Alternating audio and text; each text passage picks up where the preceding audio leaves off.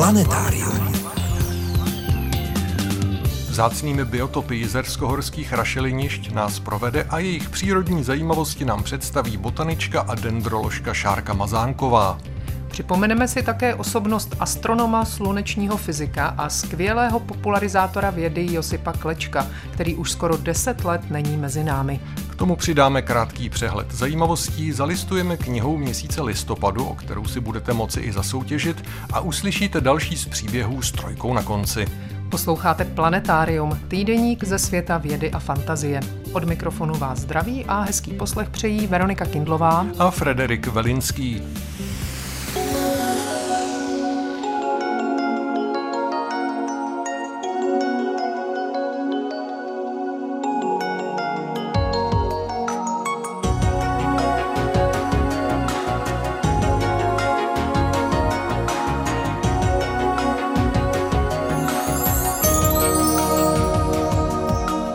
Začneme přehledem zajímavostí ze servisu České tiskové kanceláře. Japonci mají problémy s medvědy. V letošním roce se urodilo málo žaludů a bukvic a to zvířata vyhnalo z lesů do blízkosti lidských obydlí. Potřebují se totiž řádně vykrmit, než se uloží k zimnímu spánku. Setkávají se s lidmi a někdy na ně i útočí. Od dubna už zabili dvě osoby a nejméně 158 jich zranili. Počet medvědů v Japonsku přitom stále stoupá. V zemi nyní žije přes 40 tisíc medvědů ušatých a také skoro 12 tisíc medvědů usurijských.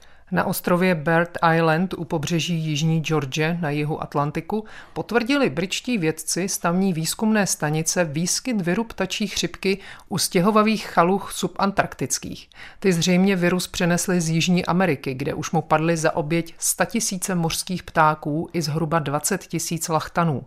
Virus je velkou hrozbou pro tučňáky na 1400 kilometrů vzdálené Antarktidě. Tito ptáci totiž kvůli své izolaci nemají proti podobným nemocem protilátky.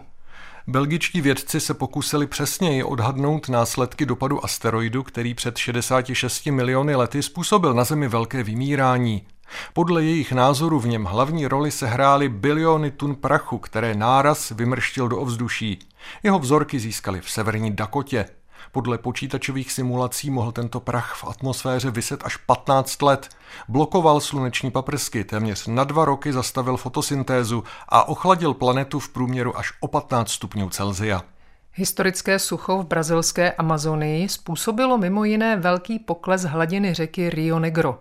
Na vzduch se tak dostaly skály pokryté petroglyfy, skalními rytinami zobrazujícími lidské obličeje, postavy i zvířata. Podle odborníků mohou být staré tisíc až dva tisíce let. Vůbec poprvé se objevily za vážného sucha v roce 2010. Letos však hladina Rio Negra poklesla ještě hlouběji, vůbec nejníže v zaznamenané historii a odkryla tak další nové petroglyfy. Mezinárodní tým vědců, který zkoumal lunární prach dovezený na Zemi v roce 1972 misí Apollo 17, došel k závěru, že náš souputník Měsíc je zhruba o 40 milionů let starší, než se dosud předpokládalo. V prachu našli krystaly, které měly vzniknout během prvotního ochlazování a tvorby lunární kůry. Minimální věk vzniku měsíce, který naši Zemi provází už několik miliard roků, podle nich stanovili na 110 milionů let po vzniku sluneční soustavy. Měsíc působí na pohled jako dokonale mrtvé těleso. Je na něm sice i nějaká ta voda, ale na kost zmrzlá. Tady na Zemi jsme na tom nepoměrně lépe. Některé oblasti jsou na tom dokonce tak dobře, že je pokrývají močály, bažiny a rašeliniště. I u nás v Čechách. Vydáme se za nimi do Jizerských hor.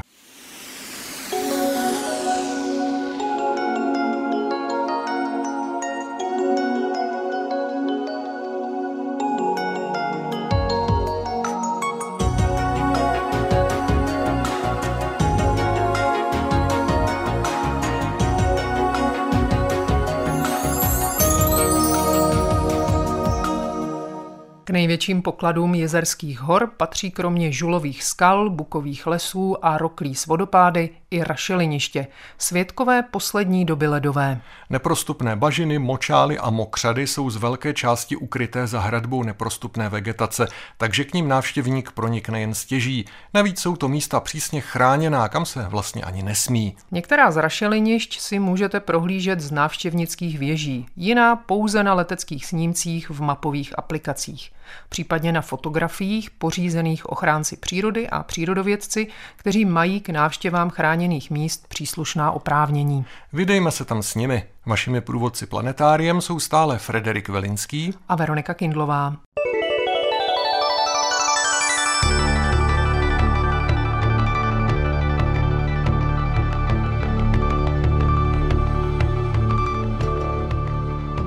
Proč jsou rašeliniště Jizerských hor tak vzácná, jak jsou přibližně stará, jak vlastně vznikla a čím se od sebe navzájem liší? O tom už hovoří botanička a dendroložka Šárka Mazánková. Na libereckém pracovišti Agentury ochrany přírody a krajiny České republiky se zabývá mimo jiné právě ochranou jizerskohorských rašelinišť. Vznikla na konci doby ledové, když vlastně ustupoval ledovec. Jízerky byly v části, o kterou se opíral pevninský ledovec ze Skandinávie a zároveň tady byly i horské ledovce. A jak se oteplovalo, tak pevninský severský ledovec ustupoval zpátky na sever a tady v těch nejchladnějších místech vhodných pro vznik rašelnišť. Ta rašelniště skutečně vznikla. Bylo to v místech, kde bylo nepropustné podloží. Žulové a jízerky jsou charakteristické tím, že tam je náhorní plošina, že to nejsou nahoře kopcovité hory, ale že tam je i ploší část a ta je právě velmi příznivá pro vznik rašelinišť. Zhruba těch 8-9 tisíc let mohou být stará některá ta nejstarší rašeliniště. Samozřejmě některá rašeliniště jsou i mladší, ale řádově to jsou tisíce let. Jak vlastně vznikne takové rašeliniště? Rašeliniště je závislé na tom místě vzniku, to znamená, že to místo vzniku musí splňovat eh, nějaké podmínky a to je právě to nepropustné podloží, pak vysoký srážkový úhrn, chlad a ještě, že tam jsou rostliny, že tam je nějaká vegetace, která rašeliní nějakým způsobem, tvoří pak tu biomasu, vodu mírá a tím, jak je tam nepropustné podloží, tak se tam ta biomasa vodumřelých rostlin hromadí. Rašelniště jsou různých typů. Takové to nejjednodušší členění je podle zdroje příjmu vody na slatiniště a vrchoviště a mezi těmito dvěma póly jsou rašelniště přechodového charakteru.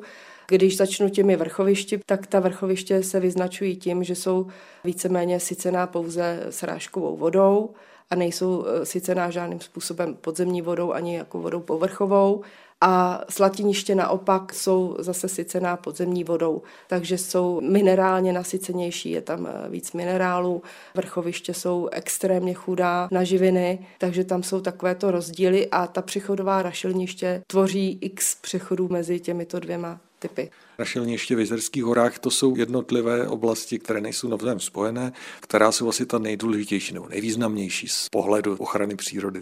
No, nejvýznamnější jsou právě asi ta vrchoviště, protože to jsou ty zbytky té severské přírody, to, co se dochovalo z toho konce doby ledové a nebylo nějakým způsobem dotčeno člověkem. Jako dotčeno člověkem bylo v poslední době mnoho, ale tohle to jsou ještě poslední zbytky, které se dochovaly a můžeme je teď obdivovat. Učebnicový příklad vrchoviště eh, je vrchoviště na Čihadlech, které je zpřístupněno veřejnosti, protože leží blízko jizerské magistrály, takže kdokoliv se chce podívat, jak vypadá rašeliniště a dokonce ještě z ptačí perspektivy, tak může vylíst na vyhlídkovou věž a podívat se na soustavu těch jezírek, která tam jsou. Zajímavý je, že skrz tohleto rašelniště eh, vedla pěšinka na sněžné věžičky, což byl docela zásah. Ta rašelniště jsou také křehká docela a náchylná na poškození a z toho leteckého pohledu tam dodnes ta pěšina je patrná. Ten zásah tam je. Další významné komplexy rašelnišť jsou třeba rašelniště Jizerky podle stejnojmené říčky. Tam je vyhlídková louka zpřístupněná pro veřejnost a je tam třeba i Klugeho louka, která má druhé největší bezlesí v Jizerských horách.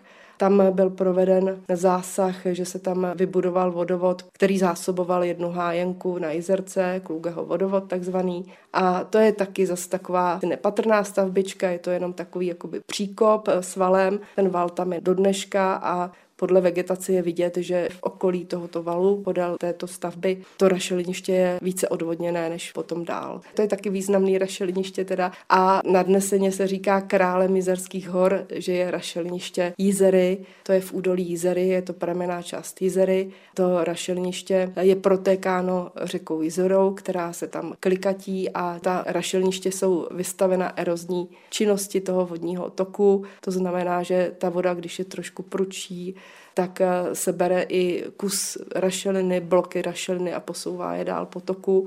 A to koryto se neustále mění. Je to krásný příklad neskrocené říčky.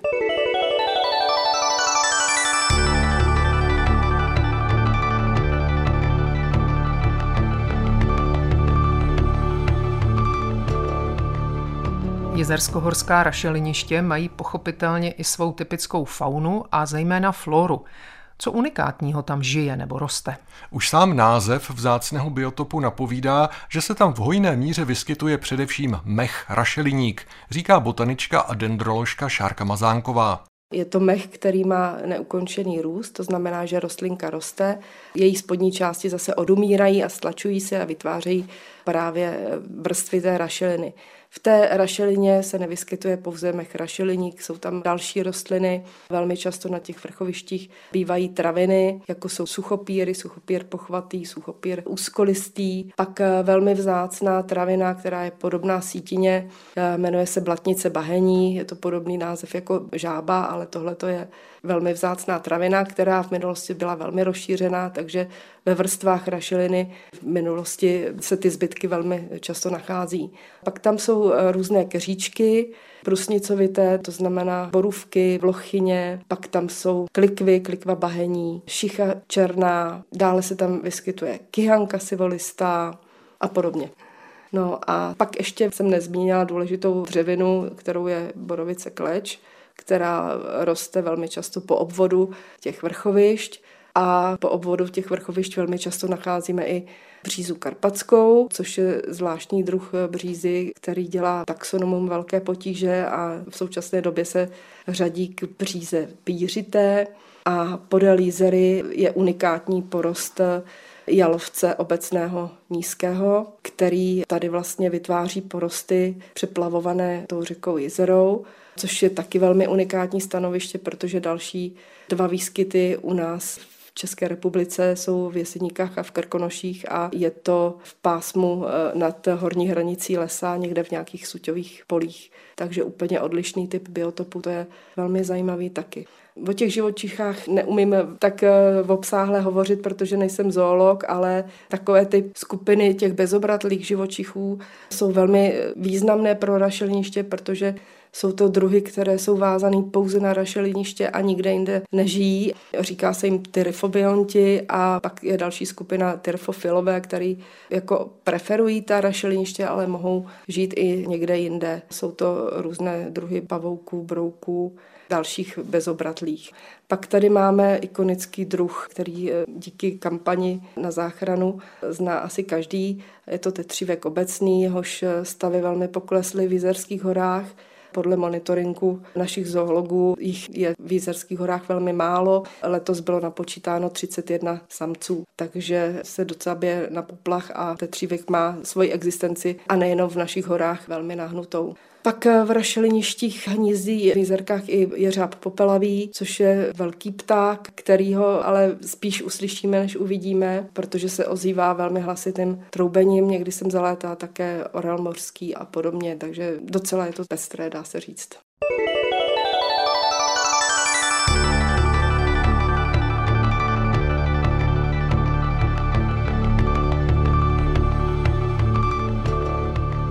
Velkým tématem je v současnosti změna klimatu. Otepluje se. Jaký vliv má klimatická změna na jezersko-horská rašeliniště? Podle Šárky Mazánkové je to vliv skutečně velmi zásadní protože rašeliniště svou podstatou jsou závislé na přísunu vody. On ten přísun vody v podstatě je asi konstantní, protože celkové úhrny srážek se nějak nemění, ale co se mění, je výpar v důsledku zvýšených teplot, takže se ta voda více vypařuje a pak se nedostává. Pak je problém že ty srážky přichází v návalech, nejsou průběžné jako dřív, protože vlastně se zničil takový ten malý koloběh vody, takže ty malé deštíky už nebývají, jako bývaly a přijde to naraz ve velkých přívalech a to je taky problém. To nestihne zasáknout a rychle to odteče. Teď na horách je spousta cest, které se postavily kvůli lesnímu hospodaření, kvůli zpracování kalamity. Ty cesty vlastně tvoří druhotnou hydrologickou síť podél těch cest a těmi cestami odteče v obrovské množství vody, takže to je taky problém. Rašeliniště ale mohou zaniknout i sama od sebe.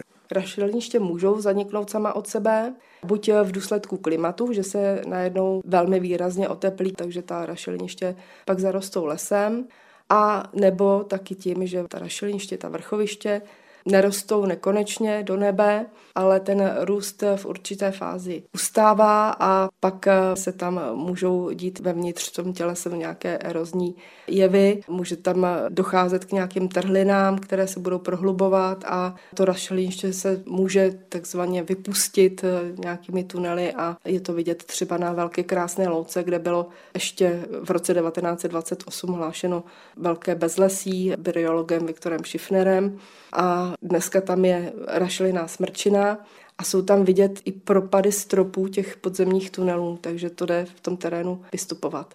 Už jste se zmínila o tom, že ale eh, rašeliniště také odvodňovali lidé a teď se proti tomu činí kroky, aby ta voda se tam zadržovala. Co vlastně se dělá pro to, aby se zachránila ta rašeliniště, která byla takhle vypouštěna? Snažíme se vodu tam zadržet. Naštěstí je dobrá doba eh, příznivě nakloněná těmhle těm opatřením, protože máme tady velké fondy z Evropské unie, takže už díky kofinancování právě vznikla řada takových projektů, kde se podařilo přehráškami sami přehradit ty vzniklé příkopy a postupně zase zpátky navracet tu vodu do krajiny těch rašelinišť. Tyto technologie se neustále zdokonalují, dřív se používaly jenom přehrášky, dneska se ty příkopy i zasypávají, takže po té rýze toho příkopu pak není ani památky třeba té krajině. Říkala jste, že na některá ta rašeliniště se dá podívat z různých vyhlídek. Jiná jsou úplně nepřístupná, protože jsou obklopená klečí. Přece jen, kdyby se tam někdo jako protlačil skrz tu kleč, asi by to neměl dělat, předpokládám. Jednak je to asi nebezpečné a mm-hmm. pak pro tu přírodu to není dobře. Není to dobře pro přírodu a jsou to velmi cené lokality, které požívají té nejvyšší ochrany, takže to jsou národní přírodní rezervace. Zároveň je to chráněno i podle evropského práva, že to jsou evropsky významné lokality, lokality Natura 2000. A tím, že to je třeba národní přírodní rezervace, tak už ze zákona o ochraně přírody tam je vstup zakázán. Do národních přírodních rezervací je povolen vstup pouze po turisticky značených cestách, které tady tudy nevedou. No, navíc třeba právě podél té jízery, to jsou oblasti, které jsou poslední klidové oblasti oblasti Jízerských hor a nebylo by dobré tu přírodu rušit úplně všude. Myslím si, že pro turisty a sportovce je zpřístupněná velká část těch Jízerských hor, takže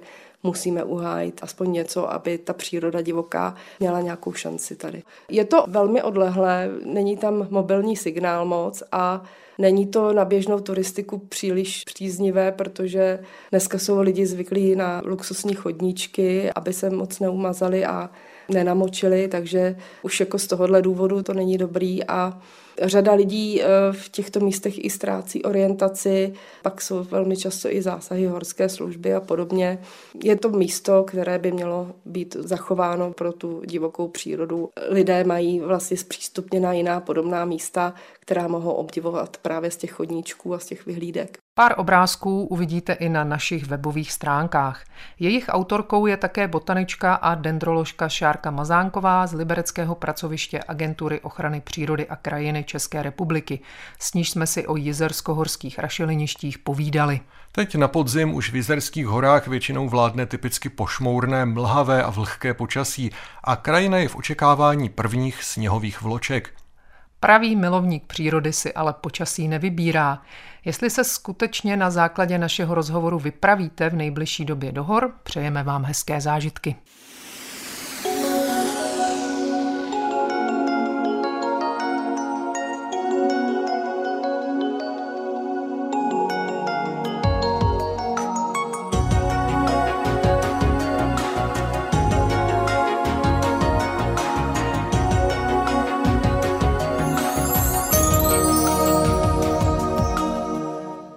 Už vás v planetáriu čeká pravidelná rubrika věnovaná kulatým výročím. Jedenáctý letošní příběh s trojkou na konci vám bude vyprávět kolegyně Veronika Kindlová. Listopadové výročí s trojkou na konci letopočtu je automobilové. 10. listopadu tomu bude 120 let, co byl zaregistrován patent na první automatické stírací zařízení na mytí čelních skel aut, čili stěrače. Přihlásila ho 37-letá podnikatelka Mary Andersonová. Pocházela z americké Alabamy, víme o ní, že měla sestru a že když byla mladá, zemřel jí otec. Nikdy se nevdala a žila se svou ovdovělou matkou a sestrou, a to i poté, co se sestra provdala. Jaké měla Mary vzdělání, také nevíme, ale evidentně to byla akční žena. Úspěšně podnikala v oblasti realitního developmentu. V 27 odešla do Kalifornie, kde se pustila do hospodaření na ranči a pěstování vína. Po několika letech se ale musela vrátit do rodné Alabamy, aby se tu starala o nemocnou tetu. V zimě roku 1902 navštívila New York. V husté chumelenici jela tramvají, jejíž řidič měl značné potíže. Kvůli sněhu neviděl ven, musel proto otevírat okna a vyhlížet ven, zastavovat a rukama utírat sníh z čelního skla. Podnikavá Mary Andersonová si pomyslela, že by to chtělo nějaké stírací zařízení, které by se ovládalo zevnitř vozu. A hned ji napadlo, jak by asi mohlo vypadat. Když se vrátila domů do Alabamy, najala si inženýra, který měl její ideji dát skutečnou podobu. Šlo o gumový stěrač, který se ovládal pákou umístěnou u volantu. Stačilo pákou otočit, aby se stěrač vykývnul do strany a pak se sám vrátil do původní polohy. Aby skutečně pevně přiléhal ke sklu, to zajišťovalo malé závaží. Stěrač neměl být v autě nainstalován na pevno, ale byl výjimatelný. Už dříve podobná zařízení existovala, ale toto bylo první, které vážně fungovalo. 10. listopadu 1903 si Mary Andersonová stěrače nechala patentovat. Patentová práva měla držet 17 let. Mezi výrobci automobilů ovšem nebyl o stěrače zájem. V roce 1905 se Mary pokusila patent prodat jedné automobilce, ale bez úspěchu. Firma je odmítla s tím, že má pochybnosti o jejich prodejnosti. Navíc tvrdila, že pohyb stěračů by rušil řidiče a hýbání stěrači by ho rozptilovalo. Pochopení pro Maryino zařízení přišlo až s razantnějším rozšířením aut o deset let později. V roce 1922 firma Cadillac jako první zařadila stěrače do standardní výbavy svých aut. Mary Andersonová z toho ale nic neměla. Práva na její patent vypršela o dva roky dříve. A tak žila dál jako předtím z výnosů svého developerského podnikání. Zemřela v roce 1953. Na závěr jen dodejme, že podobně dopadla i její následovnice Charlotte Bridgewoodová, která vymyslela první stěrače s elektrickým pohonem. I její vynález byl zprvu přehlížen. Tak si na obě vzpomeňte, až pojedete v autě, bude pršet a vy budete rádi, že stěrače stírají.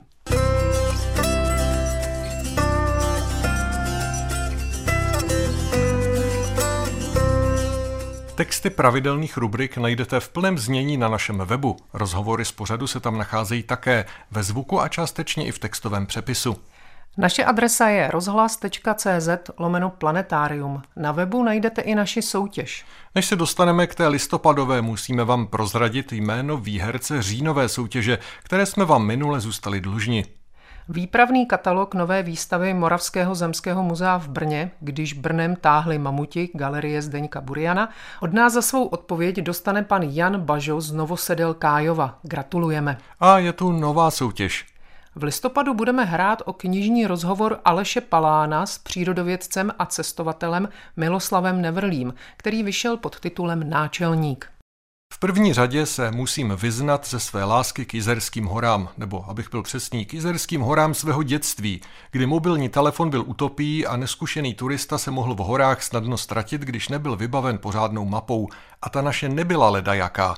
Byla to mapa z knihy o Jizerských horách Miloslava Nevrlého s vyznačenými polohami křížků a pomníčků připomínajících smutné osudy dřevařů, pytláků a hajných, pašeráků, sebevrahů, i nešťastníků, kteří přecenili své síly. Bylo mi tehdy nějakých jedenáct či dvanáct. Hledali jsme ve skalách i houštinách, četli si staré historie a prožívali dobrodružství objevování. Vzpomínku na tahle dětská setkání s tajemstvím ve mně znovu probudil Aleš Palán, zkušený novinář a publicista, který po několika letech přemlouvání doslova vymámil ze skauta přírodovědce a cestovatele Miloslava Nevrlého dost materiálu k tomu, aby mohl sestavit knižní rozhovor, vydaný letos nakladatelstvím Kazda. Dobře se to hodilo, jako jakýsi dárek k nedávným Nevrlého devadesátinám. Ale Špalán knihu pojmenoval stručně a jednoduše náčelník, což je Nevrlého skautská přezdívka. Ten se rozhovoru dlouho bránil s odůvodněním, že už o sobě všechno řekl a napsal. Čtenáři znali jeho dalšího díla, třeba známých karpatských her, chval zadní země nebo mých ptačích roků si však jistě povšimnou, že to není tak úplně pravda. Náčelník je povídání o životě, přírodě i cestách. Miloslav Nevrlý byl a je tak trochu pedant. Od dětství si pořád něco píše, takže má z čeho čerpat. Ať už ze stručných deníkových záznamů nebo ze sešitů, kam si zapisoval zážitky ze svých cest. A tak v rozhovoru došlo i na vzpomínky z dětství a rodinný život v Praze, první přírodovědné zaujetí pro ptáky nebo získanou víru v Boha. Hodně se pochopitelně dozvíte o Jizerských horách, kterým Miloslav Nevrlý postupně vracel minulost, postrácenou po odsunu německého obyvatelstva, tím, že trpělivě pročítal staré německé časopisy, vlastivědy nebo obecní kroniky, uchovávané Libereckým muzeem, kde po studiích, co by přírodovědec, získal své první a vlastně jediné celoživotní zaměstnání. K srdci mu přirostla i horská osada Jizerka, jak říká, nejkrásnější místo k žití, ale také rumunské Karpaty, kam se při svých cestách vracel nejčastěji. Ale Špalán neměl s náčelníkem jednoduchou práci. Rozhovor vznikal dlouho a na etapy. Nakonec však dokázal ze všech zdrojů, které měl k dispozici, sestavit kompaktní celek, který je radost číst a který u čtenářů po právu budí nadšení. Přiznávám, že i u mě. Kus mého dětství totiž pořád spí v Izerských horách a pánové Nevrlí a Palán ho ve mně aspoň na chvíli znovu probudili a za to jim patří dík.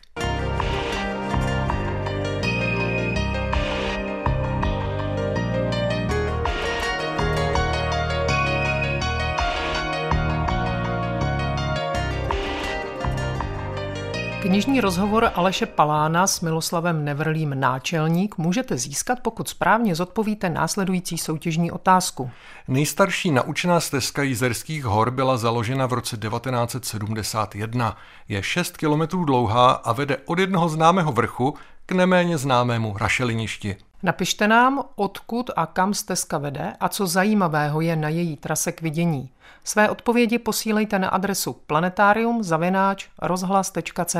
Nezapomeňte připsat svou poštovní adresu. Čas na odpověď máte do neděle 19. listopadu. Hodně štěstí. A nás už teď čeká jen trocha astronomické historie.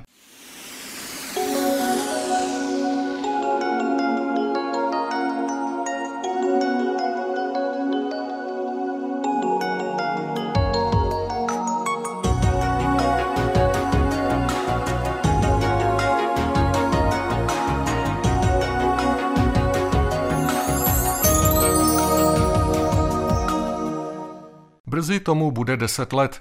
5. ledna roku 2014 postihla českou astronomii velká ztráta. Ve věku 90 let zemřel astronom, sluneční fyzik a vynikající popularizátor vědy Josip Kleček. Možná máte doma jeho velkou encyklopedii vesmíru nebo Naše souhvězdí. To jsou asi nejznámější práce tohoto velkého znalce kosmu určené nejširší veřejnosti. Na Prahu léta roku 2013 vyšla jeho poslední kniha Toulky vesmírem. Při té příležitosti jsem s Josipem Klečkem natočil na terase jeho Ondřejovského domku delší rozhovor o knize i o jeho životě. Pojďme si alespoň část tohoto rozhovoru připomenout. Planetáriem vás i nadále provázejí Veronika Kindlová a Frederik Velinský.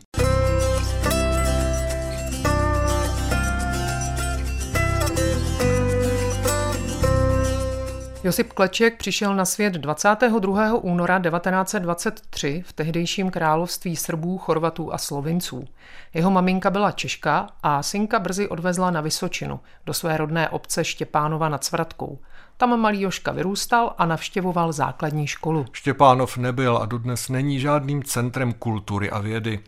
Jak se stalo, že se chlapec z Malé Výsky na Vysočině dostal přes gymnázium v Tišnově a Pražskou univerzitu Karlovu až na hvězdárnu do Ondřejova k astronomii a s ní i do velkého světa? Já myslím, že to všechno zavinila svratka, řeka svratka. Nebyla tam elektřina, noci krásný, hluboký, temný a ty hvězdy v té vodě mě porád říkali, že musí mezi nimi být něco společného.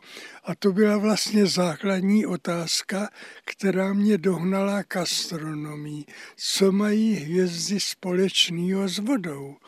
No, trvalo to dlouho. Dostal jsem se na univerzitu potom kvůli té otázce a potom jsem se poflakoval po různých zemích, pozvaný když jsem potom hodně pátral, tak jsem zjistil, že voda je velice běžná věc ve vesmíru. Všude, kde vznikají hvězdy, tak zároveň s nimi v okolí vzniká voda protože v prostoru mezi hvězdami, to znamená i tam, kde se tvoří nové hvězdy, je spousta vodíků a kyslíku a právě ten vznik hvězd to zahřeje a dodá potřebnou energii pro sloučení kyslíku s vodíkem. Tam je potřeba je zahřát na určitou teplotu, aby se spojili. A to právě obstarají ty nově rodící se hvězdy.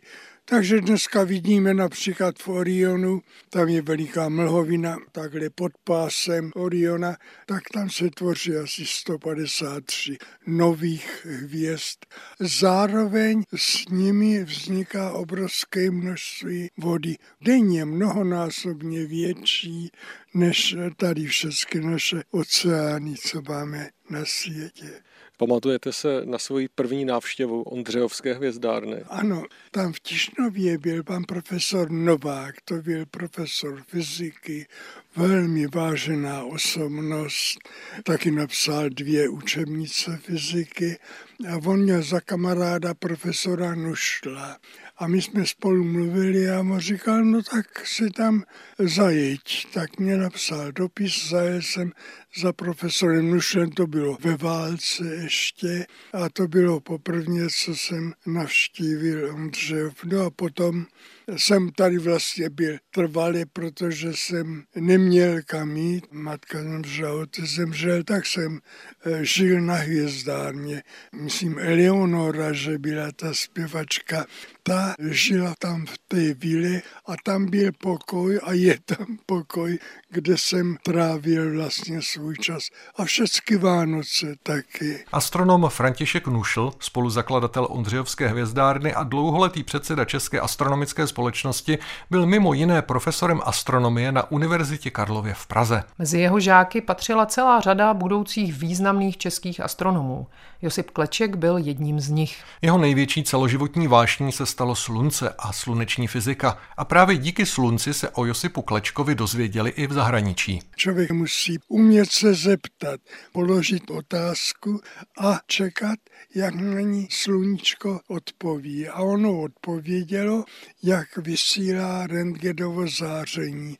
No tak jsem to napsal, opravdu to tak bylo, ověřil jsem si to ještě několikrát přímo pozorováním, že opravdu při erupcích vysílá sluníčko rentgenovo záření tím způsobem, že erupce vyšle velký proud částic, které jsou zachycený v magnetických polích a právě ta jejich rychlost, to je tak 300-400 kilometrů, potom, jak ty částice v těch zachycených magnetických polích se termalizují, to znamená, vytvoří plazma, že jo, protože když je to vyslaný, tak je to proud částic, který mají všechny stejnou rychlost, kdežto v tom zachycení magnetickým polí okamžitě dochází k maxvelizaci, to znamená k přesnému rozložení srážkami rychlostí a tam už můžete mluvit přímo o energii v Nature to vyšlo a na základě toho článku mě pozvali hned američani přednášet na univerzitu, čehož se mě roztřepali kolena, protože já jsem pásl kozy na Vysočině a naraz máte je přednášet na přední kolorádskou univerzitu. To byla jedna ze tří předních univerzit. A tak jsem z toho měl hrůzu. Zpočátku jsem myslel, že nepůjdu nikam, ale oni poslali letenku, zpáteční. A to zpáteční mě uklidnilo. Sednu na letadlo polední, kde pak. Neletěl jsem domů a hned přišlo, další rok jsem tam znovu byl pozvaný a potom nějak mě popadlo UNESCO a Mezinárodní unie a posílali mě přednášet na různé místa po světě.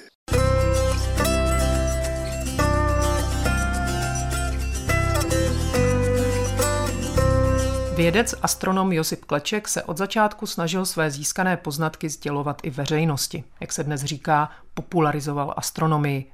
Nejprve formou přednášek, z nichž některé vyšly i tiskem. Nitro slunce a život na zemi, Nitro hvězd, tak se jmenovaly první dvě knihy Josipa Klečka vydané v 50. letech, v době, kdy se ještě o kosmonautice jen snilo, dokonce dřív, než do kosmu vzlétla první družice. V roce 1961 vyšel Josipu Klečkovi první astronomický slovník. Právě slovníky spolu s astronomickými encyklopediemi se pak staly jakousi jeho tvůrčí specialitou. Takové práce se pochopitelně nedají psát bez širokého rozhledu. Astronomie je přitom vědou, která se rozvíjí dynamicky až překotně. Jak si Josipu Klečkovi dařilo sledovat všechny novinky a být pořád, tak říkajíc, v obraze? Já teda popravdě řešeno jsem žil jenom pro astronomii. Zanedbával jsem ostatní kulturní směry, divadlo, televizi. Žil jsem prostě jenom pro astronomii a dával jsem všechny ty věci dohromady. A dávat věci dohromady v astronomii, to znamená chápat je systémově. Vidět ten systém v tom, že protože každá věc od toho listu až po hvězdy je soustavou, to znamená účelně sestovaným celkem menších částic. Tak to byl můj pohled na věci, kterého jsem se vždycky držel. Neměli bychom přehlédnout, že mezi těmi encyklopediemi je jedna šestijazyčná. Sám jste ji tak psal v těch šesti jazycích. Ano, to je skoro paradox. Já jsem se anglicky naučil při kozách protože na Vysočině, že jsem pás kozy a jak známo, kozy anglicky neumí, takže ty mě angličtinu nenaučili výslovnost, ale já jsem měl výbornou knihu Langenscheid, English, německou, protože německy jsem znal perfektně z gymnázia. A tam má skoro tisíc stran pusu, jak se odevře, tak jsem se to naučil. A když jsem potom přijel do Prahy a promluvil jsem v tramvaji, tam nějaký američan jel a ptal se a já tam byl jediný, kdo mu mohl odpovědět, no já vám řeknu, já jsem mu absolutně rozuměl o ně taky, že nebylo šťastnějšího člověka na světě. Když vy to tak těžko dobídete, učíte se z knih, kde vám jenom řeknou, jak se odevře pusa a naraz jste postavený přímo před Angličana a on vám rozumí a my mu taky, ta obrovská dřina se projeví v obrovskou radost, takovou z úspěchu. Dneska to mají snadný, má každý učitel nějakýho, nebo má možnost ve škole, tehdy to nebylo. A ty další jazyky, ty jste se taky naučil nějak takhle? My jsme měli latinu ve škole, francouzštinu taky, němčinu taky. Z němčiny jsem dokonce dostal z ministerstva školství od ministra nějaké vyznamenání. Francouzštinu jsme znali taky dobře. Latinu té jsme měli hodně od profesora Kubali. A to je základ, ta latina. Potom naučit se španělsky, italsky, to už nebyl žádný problém. Musím říct, že jsem antitalent jazykový, ale když člověk opravdu chce, tak dokáže. Já například jsem se učil slovíčka tak, že jsem každý slovíčko napsal. Koupil jsem si vždycky, pamatuju, u trafikanta sto novin starý prošli za 50 halířů a já každý slovíčko po okraji, to jsem si musel napsat třeba desetkrát, abych si to zapamatoval, ale zůstalo mi to teda v hlavě. Takže říkám, když člověk opravdu chce, tak i když není schopný, tak to dokáže. Jak už jsme řekli, veřejnost zná astronoma Josipa Klečka asi nejvíc jako autora knihy Naše souhvězdí, která vyšla poprvé před 50 lety v roce 1973. Od té doby pak ještě čtyřikrát a po páté dokonce v elektronické podobě. Na počátku 21. století zaujala čtenáře Velká encyklopedie vesmíru z roku 2002, kdy také získal Josip Kleček cenu České astronomické společnosti Litera Astronomika za celoživotní dílo v oblasti astronomie. Astronom Josip Kleček ve svých knihách rád nahlížel na vesmír nejen pohledem exaktního vědce, ale také filozofa. Těžko jsme se tedy v našem rozhovoru mohli vyhnout úvahám o tom, jaké místo ve vesmíru náleží člověku. Já bych tady se vrátil zpátky 400 roků, tehdy žil ve Francii Descartes a taky Blaise Pascal, filozof, a ten říkal, l'homme est infiniment petit par son corps, mais il est infiniment grand par son esprit. Člověk je nesmírně malý svým tělem vzhledem k vesmíru, ale je nesmírně, on říká infiniment, dokonce nekonečně, velký grán pásl esprit svým duchem, protože ten nekonečný vesmír poznává a rozumí mu. To je tak postavení člověka ve vesmíru, že to hmotný, nicotný, poté se duchovní zase ta obrovitost člověka, protože on rozumí celému vesmíru od kvarků až po supergalaxie. Váš kolega astronom Jiří Grigar je věřící člověk. Mezi astronomy určitě není výjimka. Právě bádání o vesmíru člověka musí dovést k těm otázkám po boží existenci. Jak jste se s tím vyrovnával vy? Podívejte se, já mám přítele, je to profesor Mourek, profesor lékařské fakulty a to je největší špička na mozek snad na celém světě. A ten, když mě vypráví o mozku, no tak sestavit takový systém nesmírně dokonalý, ten sestavitel nebo ten tvůrce musel mít obrovskou inteligenci. Tak to by byla moje odpověď asi. Chcete-li se dozvědět víc nejen o vesmíru, ale také o astronomu Josipu Klečkovi samotném, stačí číst jeho knihy. Škoda, že už žádné další nepřibudou. Planetárium je u konce. Loučí se s vámi a krásný zbytek víkendu vám přejí Frederik Velinský a Veronika Kindlová. Naslyšenou. Planetárium. Planetárium, magazín ze světa vědy a fantazie, přináší každý týden rozhovory s odborníky či popularizátory vědy, nabízí aktuality, pravidelné rubriky a také soutěž o zajímavé publikace. V podobě zvukové či psané nás najdete i na internetu rozhlas.cz lomeno planetárium. Vydejte se s námi za poznáním.